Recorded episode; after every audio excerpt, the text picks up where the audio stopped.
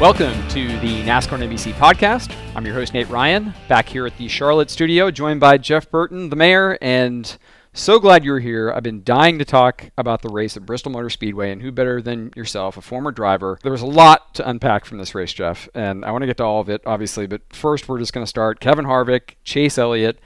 I just want to set this up. The first incident starts with a flat tire for somebody else, actually. Kyle Busch he got in a flat tire. He's coming around them on fresher tires with 35 laps to go. Chase is in the top lane. He works around him kind of delicately in lap traffic. Harvick's on the bottom lane. He catches up to Chase, tries to use Josh Bilicki to screen Elliott from the lead.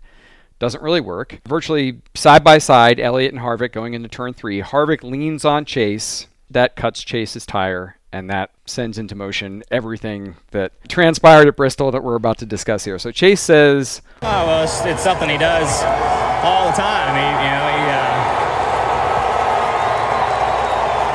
he, he, runs into your left side constantly at other tracks, and, and sometimes it does cut down your left side. Others, other times it didn't, or it doesn't.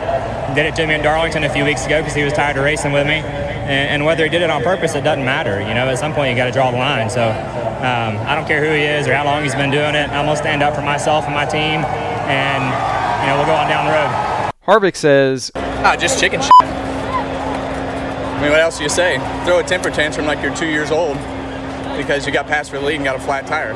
We barely even rubbed. It just, you know, it's if it's all Chase's way or it's no way, and, he, and if he doesn't get his way, then he throws a fit. Did the same thing earlier. He let the 24 go by, middle of the stage, and then just rode around until the five caught me, and I was tight behind him, and and uh, you know we wound up getting passed by the five. So just hated for our guys. I told him I wanted to rip his freaking head off. That's the setup. Who was right, if anybody was right? How do you see what happened at Bristol? Bristol. you know, I mean, if if, I, if you know, if listen, if you if you have the luxury of breaking it down in slow motion, which we do on a Monday, but the drivers don't on a Saturday night with yeah. 30 to go in the race, and you know, Chase was doing everything he could to keep Harvick behind him. Harvick was doing everything he could to get by Chase. Uh, when I look at that incident, you know, clearly Harvick had gotten Chase in a situation where he was behind the lap car, and and when they, I really thought Harvick had the pass pulled off off of two, and then Chase made a real aggressive move uh, to get underneath the lap car, kind of three wide and pretty tight down the back straightaway. And when they entered, when they entered turn three, they were door to door right then they were door to door. And then if you if you watch, you know they separate, and you see the right, you see Harvick with a steer to the right because he's loose. You know he's loose getting in the corner. And he chases it up and make contact and cuts a tire. Now what's interesting to me is that they didn't wreck.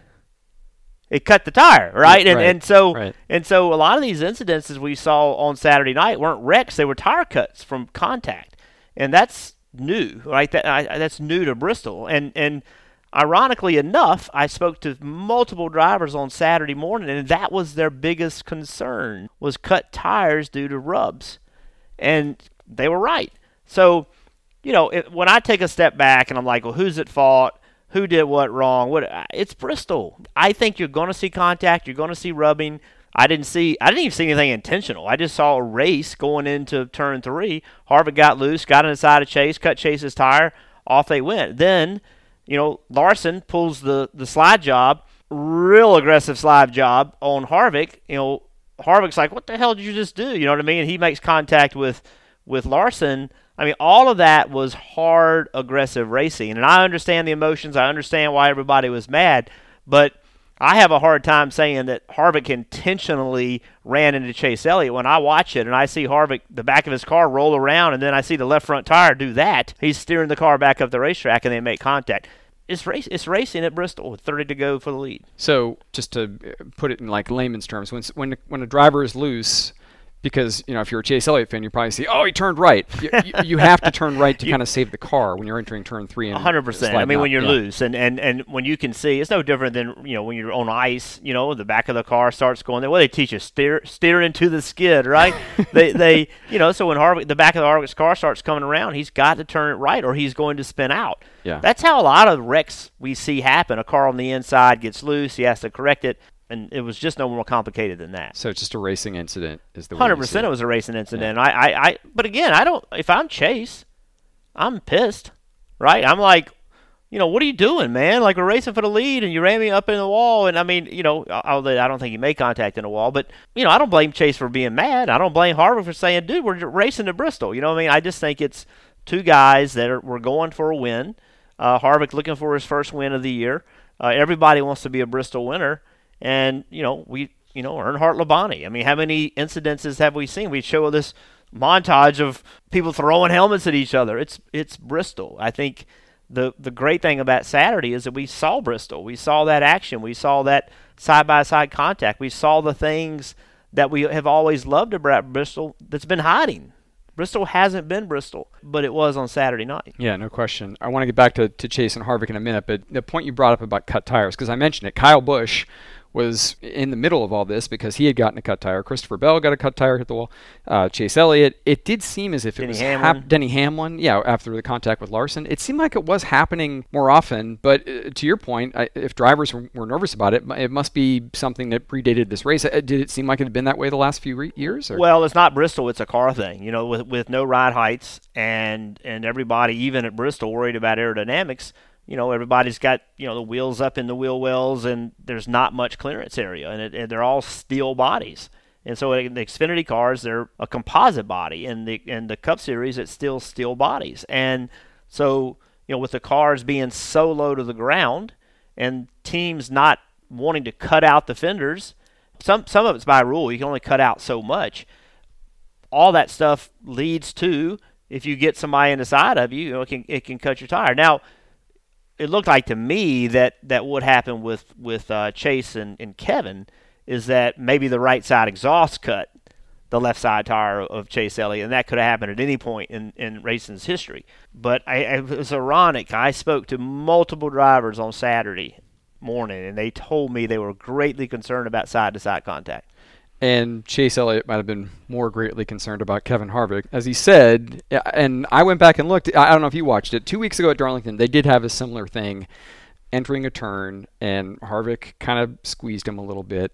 Uh, Have you had a chance to look at that, or, or do you think Chase has beef here that it, it has happened, as he said numerous times? He said more than ten times in his six seasons in Cup, he's had this happen. You know, I, I, I until he when he said that, I went, hmm.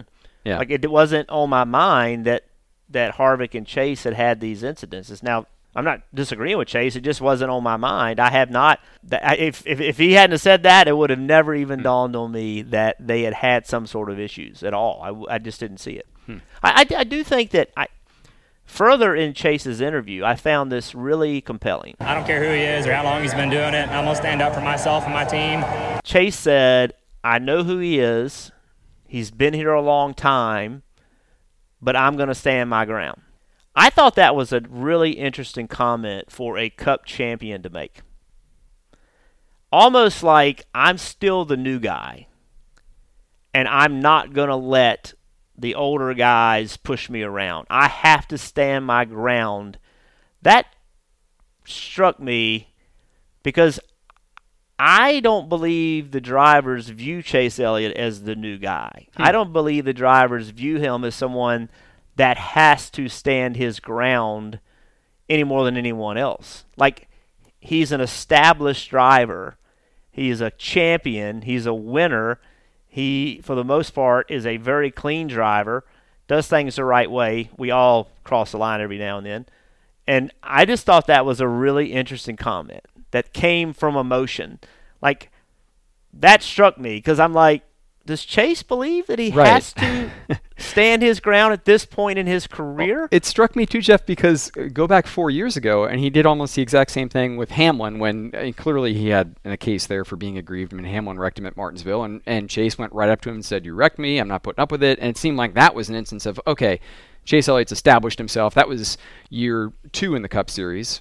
And now we're in year six, and it's kind of weird to hear him say that, like, I'm, I'm not going to get pushed around. I didn't think he has been pushed around really mm, since then. I, I didn't. Well, I, I- I've seen him pushed around, like you mentioned. I've seen him pushed around, but I don't view him as, you know, a guy that people try to take advantage of. And, Yeah. Hey, listen, when you're a young driver, you, there's a target on your back. It just is. That's that's how it is. You know, you're you're all the established guys are like, look, you know, I'm not. He's not going to come take my spot in this sport, right? That's what competition is. Yeah. And and they make it hard on the young drivers. And and it was they made it hard on me, and I made it hard on young drivers when I could, uh, because it's not because they're young. It's not because you don't like them. It's not because of anything other than if you're going to come into my playground and beat me, you're going to have to earn it. Like you're going to have to earn it. And they do make it harder on younger drivers. It's part of what makes this sport work. But it just Chase ain't one of those guys. He's not a younger driver. He's a champion, a race winner, a driver for one of the best teams in the industry in the history of industry. Like he's one of the mainstays of the sport. And it just struck me, does he see himself like Yeah, that? I yeah. thought that was just an Yeah, interesting it's not like he needs to prove anything at this point. Yeah. He's won an Xfinity championship, a Cup But- championship. And But I love, and I've said this before, I love the fact that Chase always, you know, for the most part, looks at things. How could I have done better? What could Right, I have right. done different? Extremely this was my fault, right? Yep. I love that about Chase. I, I do because I think that I think that if we all did that in our lives, the whole world would be a better place, right? How can I be better? And I love that. I think Chase's mindset is right, and everybody has their own mindset of what's right for them. But I just think it's right.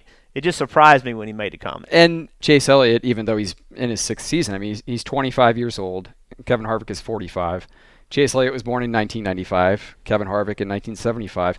I- Is there any generational aspect to this about the way they look at racing maybe differently? Um, a- and I ask you, Jeff, because I mean, you raced against Harvick for 13 years. As I, as I said, Chase raced raced against Harvick for six years. I mean, do, do you think they race differently from Chase's generation versus versus Harvick's?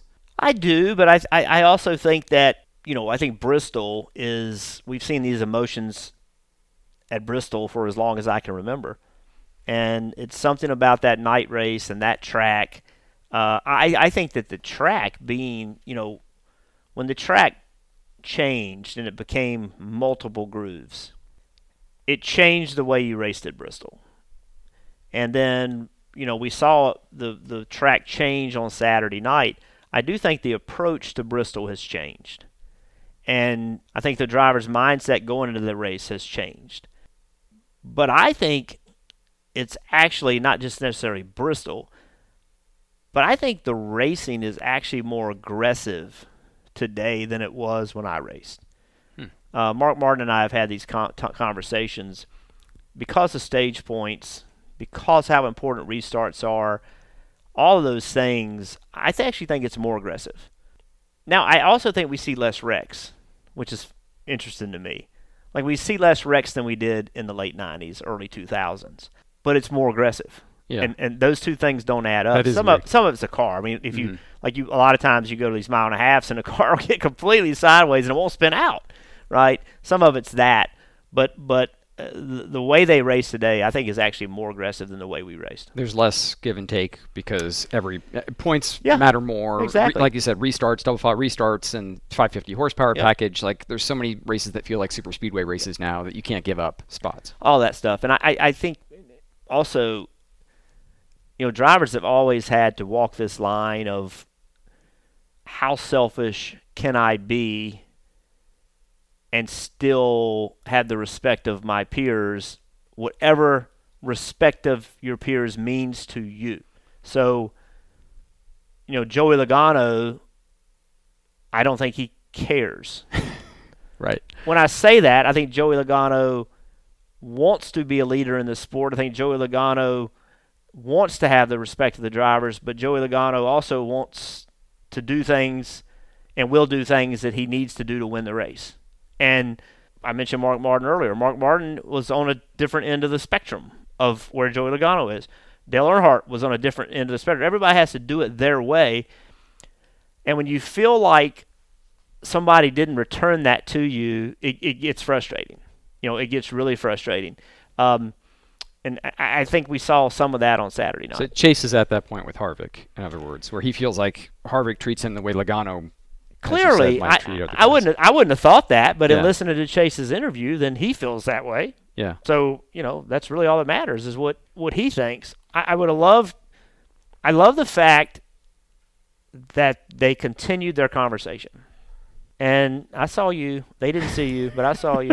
I was there. and and, and you know they continued the conversation. It was very public. right? And they decided, let's, you know, this isn't, we need to get away. And they went into Chase's hauler and continued the conversation. And whatever happened in there, whatever happened in that trailer was good. Whether they just continued screaming at each other, whether they came to some sort of resolution, whatever happened in there is the right way to handle it. Because the conversation was going to end with it wasn't there was no resolution, right? Clearly there was these things go further back for them. So just continue that. You know what I mean? Just go ahead and finish the conversation. I personally like that. To hell with sending somebody a text. Right.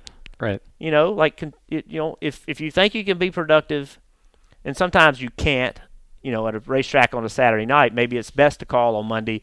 But neither one of them were finished, and they found a way to have the conversation. And you and I don't have a clue what they said. No, I think we, that's good. No, we don't, and I th- I think that's okay too. I thought it was the perfect confrontation. We got I thought best of both worlds in all senses. We we got the emotion.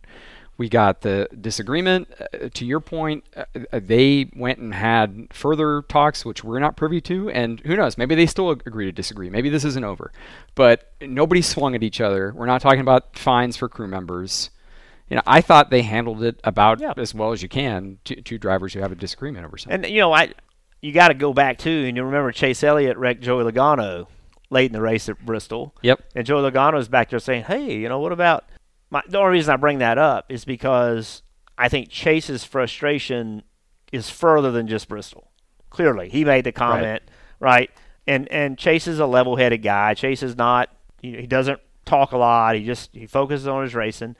Harvick, you know, focuses on his racing. Kevin Harvick's not the same Kevin Harvick that he was 15 years ago. He's not.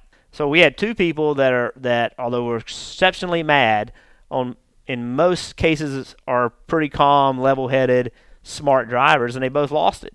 And I like the fact they just continued the conversation. I think no question Ch- Chase takes it personally. Chase thinks that Harvick there's there's something more to this, and that's again which, which causes the emotion, causes the retribution. Uh, I want to ask you about that. Chase did take a couple of shots at Harvick when he came out of the pits. He ran him up the track a little bit, maybe made a slight bit of contact, but Harvick still held the lead. And then Harvick clearly felt as if Chase Elliott cost him that victory because he stayed in front of Harvick for probably a solid 10 laps, 15 laps, and allowed Kyle Larson. Larson might have had the faster car, but that certainly gave him the advantage of catching up to Harvick. And as you said, Larson puts the slide job on him and, and wins the race. We've seen other drivers do this, and this is one of the great things about racing is that you can control another person's fate in a way that doesn't happen in a lot of other professional sports. And we saw Ross Chastain do this at, at something similar at Atlanta earlier this year when he kind of blocked Kyle Busch and allowed his teammate Kurt to win.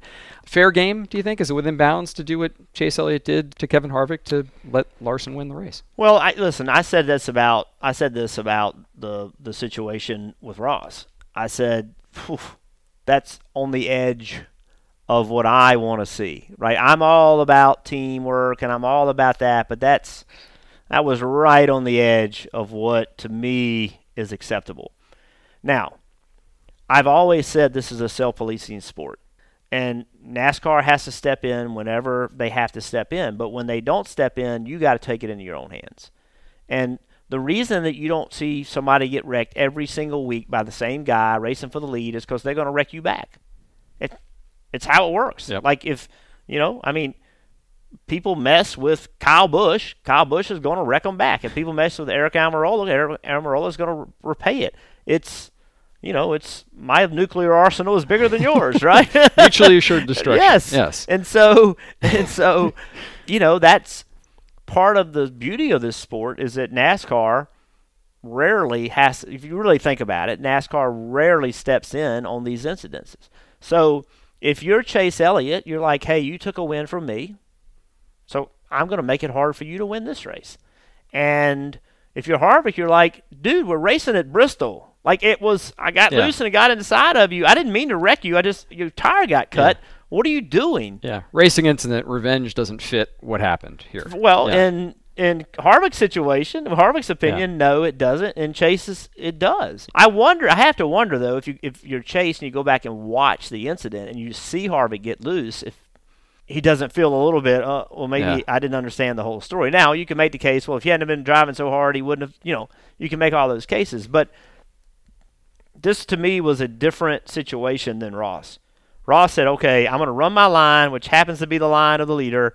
I'm, that's going to hurt him. It's going to help my teammate. In this case, I don't think Chase was helping his teammate. Now, I think Chase was wrong in what he did because it hurts his championship hopes.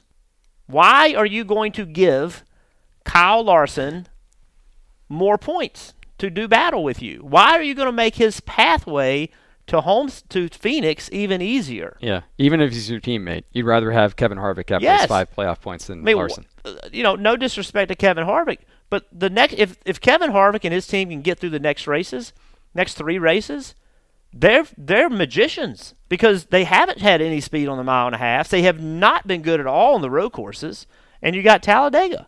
The first three races went straight into their wheelhouse for this year. These next three races go directly out of their wheelhouse. So why did you give Larson more ammunition to beat you? Yeah, Like I, I thought, I, I, like to me that doesn't make sense. yeah, Like I would rather go against this year.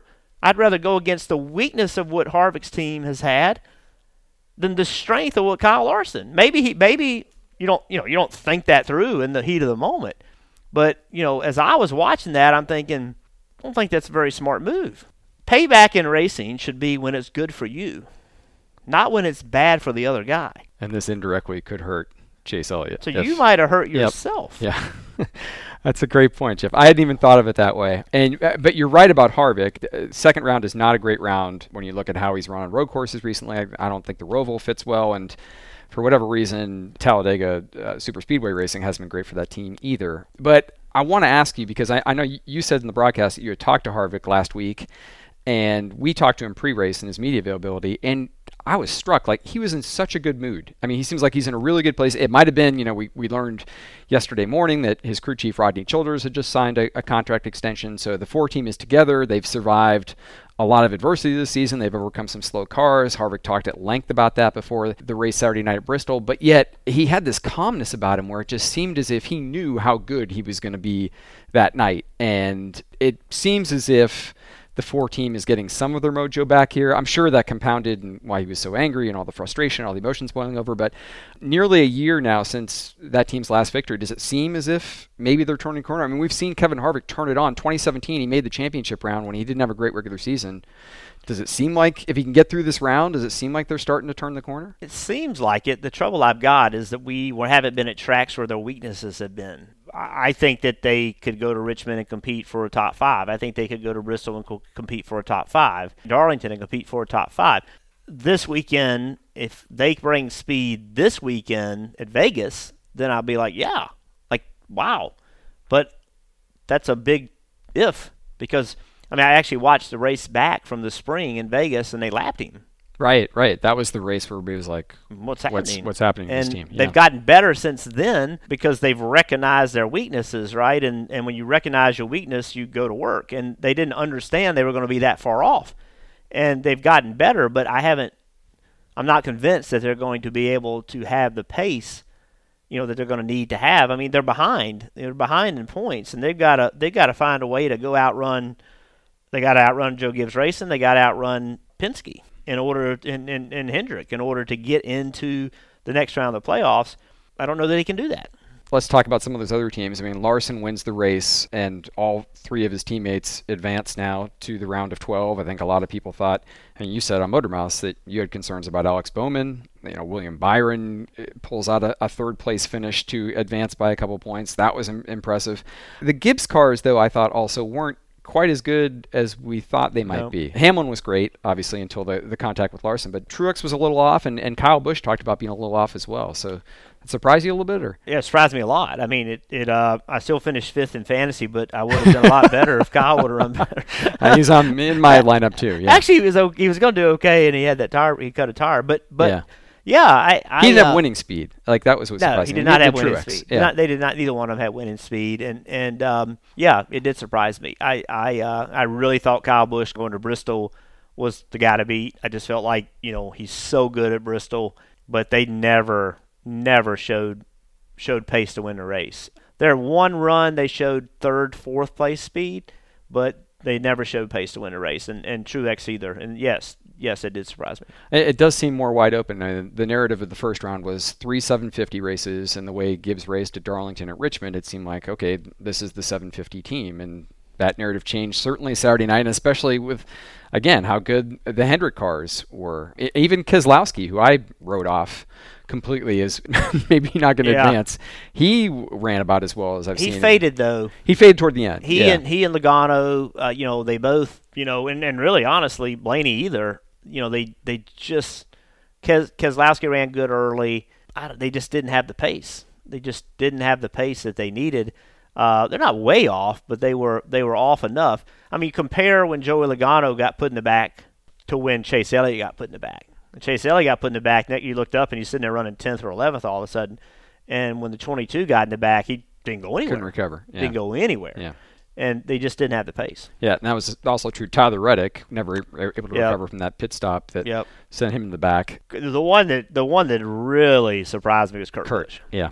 I, I just didn't see that coming. I mean, as good as Kurt is at, at you know at Bristol, and as good as that team has been, uh, I just I just did not see them running that poorly. It shocked me. I thought he was going to make the next round for sure. And now it just feels, it almost feels like it's reset back to where it was a few months ago, where Larson's the favorite, and it feels a little bit more wide open through the rest of the field as with seven races left. Is that how you see it? I mean, I like what Denny and his team are doing, but they are having execution issues. You know what I mean? Like, you know, they did win, right, and they've run well, but they these little things get them.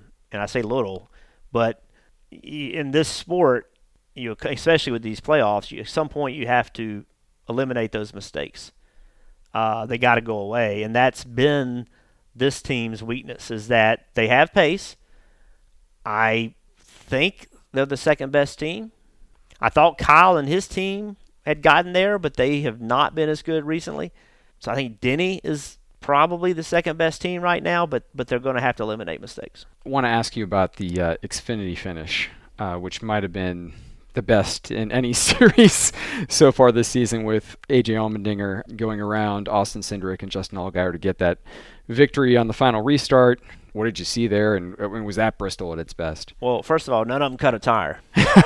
yeah, that was my next question. I mean, a good sign for the Cup Series next year. They're going Yes. to be running bodies similar to that. Yes. Yeah. Um, listen, that you know, when I was watching it, I'm like, what the hell am I watching? Like it was it was crazy. It was three drivers with a ton to gain. I know that there's some hardcore guys that you know don't like the playoffs or whatever, but at the very least, surely people can recognize how the playoffs have increased the intensity in the sport. And if you don't recognize that, then you've just decided that no, there's no good in the playoffs, and you just can't see it because if you can't see that it's raised the intensity, you don't want to see it. And and that was an example where you had three drivers with a ton to gain and almost nothing to lose. And it showed. They laid it out there. They didn't care who they pissed off. They didn't care if they came back on the record. They didn't care. And rarely in a driver's career do you get in that position Right. where you have I've been in that position where I went to Richmond knowing I was in the playoffs, knowing I had advanced, and that was the most fun race I ever ran. So much fun. You had three of them that were in that situation, all tied up in a knot with a few laps to go, and it was magic. I mean, it was magic, but it was full contact. I mean, it was it wasn't respectful racing. It wasn't clean racing. It wasn't anything other than I don't give a damn what you think. I'm going to try to win this race. And it was it was really fun to watch. And as much as we talk about like how the playoffs has changed everything with the you know win and you're into the next round, win in advance, win or else, nothing else matters. Points underscored everything here. That was the backdrop of I, does AJ Allmendinger make the move he makes if he isn't battling Austin Cindric for the regular season championship that's worth five extra points, uh, and just the just the, the the title itself. I mean that to me. That added another layer to this that obviously wasn't there prior to 2017. Listen, I made this comment years ago that points are more important today than they've ever been. And people, ah, that's not right. Ah, win, in. Ah.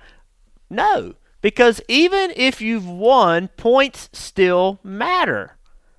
I mean, Look how you get in the playoffs. Look how Kevin Harvick got in the playoffs. Look how you transfer to the next round. Most people don't win their way to the next round. They point their way to the next round. Points and how you accumulate those points are more important than they've ever been in the history of the sport because there's more opportunity to gain them, which means there's more opportunity to lose them. And when you start paying points for how you run during a race, and then you say, hey, by the way, you can take those points with you into these playoffs with these cutoff races, it makes them that much more important because you can't separate yourself because they're going to reset you. When you pay points for 34 races, 36 races, separation, separation, separation, right? How many people would go? How many people would go last race of the year with a chance to win a championship? So now they put you all back together, and they seed you by the points that you earned in the regular season and the points you earned in the playoffs. Points are is more important than they've ever been in the history of this sport, and how you get them is by being successful on track. And when you win, that's huge. That's five damn points you take with you. All through the next three rounds. It's Uh. AJ Allmendinger will have and that. Look Yeah. at if you look at the lineup for Cup and Xfinity, the guys that won the races, gained them, won the stages and all that, they're in the best position to win the championship. I'm glad we emphasized this because that truly was, I think, the intensity of that Xfinity race was, you know, that's 10 extra points essentially for, for AJ with the regular season championship and the win. And it had something to do with Saturday night too. Here's Harvick in the cellar, right, racing against the, all these guys, and he needs points. And to We your point, he's about worried about the second round. That's five extra points, and we've seen how much that can make a difference Correct. in advancing. I mean, we've Yeah. seen ties. We saw one point. I mean, how many people look at the separation in points on Saturday night by three points? What three points would have swung either way? Three points. That means if Eric Almirola would have picked up one spot in each of the races, or picked up a spot in one of the three races in a stage finish, he advances. Think about that. Yeah. It's nuts. It's it's a lot to think about. Another thing to think about. Like, so we saw a slam bang finish Saturday night. Well, certainly saw one Friday night. A, a great finish Saturday night. The trucks put on a good show. It felt a little bit to me like the racing gods might have been trying to send a message about Bristol Motor Speedway and its high bank concrete. I know you have Marcus Smith's ear. Uh, there were certainly a lot of people wondering if they've committed to the dirt race next year, but long term, does Bristol need two weekends on the concrete instead of one weekend on the dirt? so so I think fans get the vote. And you know, it's interesting because I think that we listen to the fans so much that sometimes good decisions aren't made because you the the, the way the wind blows, right, changes. There's no doubt in my eyes that when Bristol got reconfigured, it took some of the pizzazz away from Bristol. On Thursday night and on Friday night, the groove was on the bottom. And I thought the magic of the racing was because the groove was on the bottom. One groove like it used to be. I don't give a damn how they got to it. They got to it by putting a compound on the track. So what? Who cares? they got it. They got it back, and we saw really good racing. When they didn't reapply the traction compound on Saturday, I was frustrated. I'm like, we just watched two really good races. Everybody bottom feeding. Yep. Old Bristol. Old why are we not and repeating Yep. it?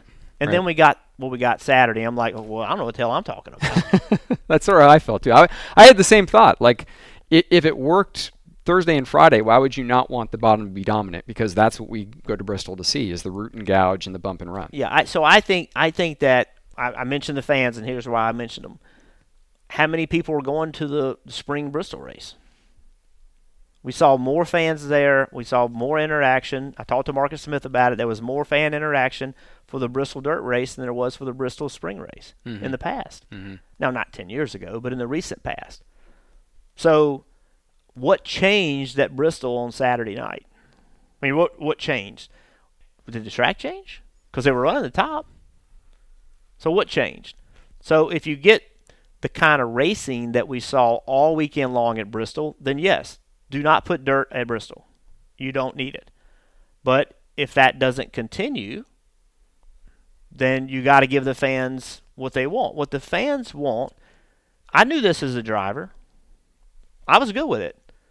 I knew that the fans wanted to see some damn wrecks at Bristol. That's a hard thing for a driver to accept. Sometimes. I mean, how do you yeah. not? How do you not? Yeah. I mean, Well, how tha- do you that's not why under- drivers love the reconfiguration because with multiple lanes, like they didn't have to worry It- about but getting it, bumped off the bottom. but it took anymore. intensity out of it. It did. It made it easier It to did. drive. Yep. It did. It made it easier to drive. It took intensity out of the race to the point where they said, "Hey, let's put this magic compound on the racetrack to try to get the gro- groove back to the bottom." That's why they did it. That's what started it. So whatever happened on Saturday night, and I can't say it was just because of the playoffs because this isn't the first race Bristol's been in the playoffs. No, it's the second. So second year. Yeah. So and last year's wasn't as good or as memorable No. as this one, and I'm not really sure why. Yeah, I I can't really explain. Yeah, so, so either. what we have to be careful of doing, and, and when I mentioned this about the fans, what we have to be careful about doing in the sport is, you know, you'll get somebody that runs, we'll get somebody that runs well at a particular race, and we're like, oh my God, he's going to championship, he's so fast, he's so good, and then they don't. We overreact. So we'll take a race at Bristol and we'll say, "Wow, man, that was awesome. That was un- that was unbelievable. That was great. We got to go back there twice a year. Don't change anything." But what changed? So what if I look at if I take all the emotion out of it and I look factually at it, I look factually at it. I, if I'm Marcus Smith, the, clearly the Bristol Dirt is on the schedule, right? I look at it and I say, okay, we're going to stick to that, all right, and we're going to see another half mile concrete race in the fall. And if we get another magical race next year, then in 2023, I'm like, yeah, maybe not going to put the dirt down. Yeah. yeah. And and that's I'm okay with that. Like I like the flexibility of the schedule. I like the flexibility. At any moment, Charlotte Motor Speedway could say, you know what, the oval races are better than the road course races. Let's go back to the oval. Indianapolis Motor Speedway could say, hey, you know what, the two and a half mile track will be better for these cars than the road course. Let's go back. I like that flexibility. And Bristol now, because they're putting dirt on the facility, has that flexibility. But I, I just I don't think we should overreact. I, I think that I, I just don't think that's fair. It's a really good point. The reason they went to dirt was because the spring race had become lackluster, not just with the crowds, but the action had been a little bit too. To your point, Jeff, I mean, like the multi-lane thing, the reconfig, it sort of changed it. If they have a great dirt race on Easter Sunday night, 2022, and and it draws another big crowd or a bigger crowd than even this past year, which is, as you said, was a bigger crowd than previous spring races. Uh, yeah, it'd be hard to argue with them. Yeah, I don't. that- I, I just. I, I, these aren't easy. These aren't easy decisions, and they're they're risky. yeah. I applaud Marcus and his team for gambling. You know what I mean? Like for you know how many drivers said the Roval wasn't going to work, and how many fans said the Roval's a joke and all that. It was. It's been really good. It's Yeah. been a lot of fun, challenging, difficult. I started hearing rumors it would be a dirt race and Cup in 2021. I'm like, you know, I'm like, we really need to do that. And then Bristol, like, what? We're doing it Bristol? Like, what? But then I took a step back and I went, well, wait a minute. The fans haven't been coming to the Bristol Spring Race. And the fans vote with the ticket. And clearly their vote was, I don't like what I'm seeing. try something new. Uh, you mentioned the Roval. I'm going to get out of here on the Roval and ask you about round two, NASCAR, NASCAR NBC. You go to Las Vegas Motor Speedway next this weekend. And Joey Logano said something really interesting this past Saturday. He said that he thought that Vegas is actually the most unpredictable race of round two. And, and granted, Talladega is its own entity. Can't even really put that in a, in a category of trying to evaluate how unpredictable it's going to be. But I thought it was interesting because a lot of people say, well, the Roval's the X Factor wild card race, whatever you want to call it. But Logano's point was Vegas, with its 550 horsepower and the crazy restarts, that's like another super speedway race. Your thoughts heading to Vegas? Is this maybe more of a wild card than we think? I think it's a huge wild card. I just don't think it's as big of a wild card as Talladega. Yeah. You could argue it's it may be as big of a wild card as uh, the Roval because now more people know about the Roval, and there's more road racing in general, and we kind of know who the best road racers are. So I I get his I get what he's saying there. I just think that when I look at when I look at um, the Roval, there's more opportunities for disaster running all by yourself than at Vegas. I think Vegas and watching the replay of last year of the spring race, the restarts are going to be nuts. You, I mean, crazy nuts. And then, you know, they're going to get some separation, and now it's you racing the racetrack. And not that it's easy. I'm not saying it's easy, but in level of difficulty, I think the Roval is, you know, it's Darlington level hard. And I don't think Hmm. Vegas is as hard as Darlington in the Roval. Interesting. Certainly going to be a lot to watch here in round two, starting with Vegas. Always appreciate your insight. Thanks for Yeah, being man, here, Yeah, man, it's fun. Our thanks again to Jeff Burton for joining us on the NASCAR on NBC podcast. A reminder you can see Jeff as part of NASCAR on NBC coverage Sunday from Las Vegas Motor Speedway. Countdown to Green begins at 6 p.m. Eastern on NBCSN. Green flag for the round of 12 opener at Las Vegas Motor Speedway in the Cup Series, sometime right around 7:20 p.m. Eastern on NBCSN. And before the Las Vegas Motor Speedway race on NBCSN, it's the IndyCar season finale, the Long Beach Grand Prix. That gets started at 3 p.m. Eastern on NBCSN. So, a full block of about eight hours of motorsports coverage on NBCSN, IndyCar leading directly into NASCAR, all getting started at 3 p.m. Eastern this Sunday, NBCSN. Don't miss it. Our thanks, as always, to producers Aaron Feldstein, Emily Conboy, and Trevor Gavin for helping with the coordination of guests for the NASCAR on NBC podcast. And any feedback you can send to me on Twitter at Nate Ryan is my handle. Thanks again for listening to the NASCAR on NBC podcast.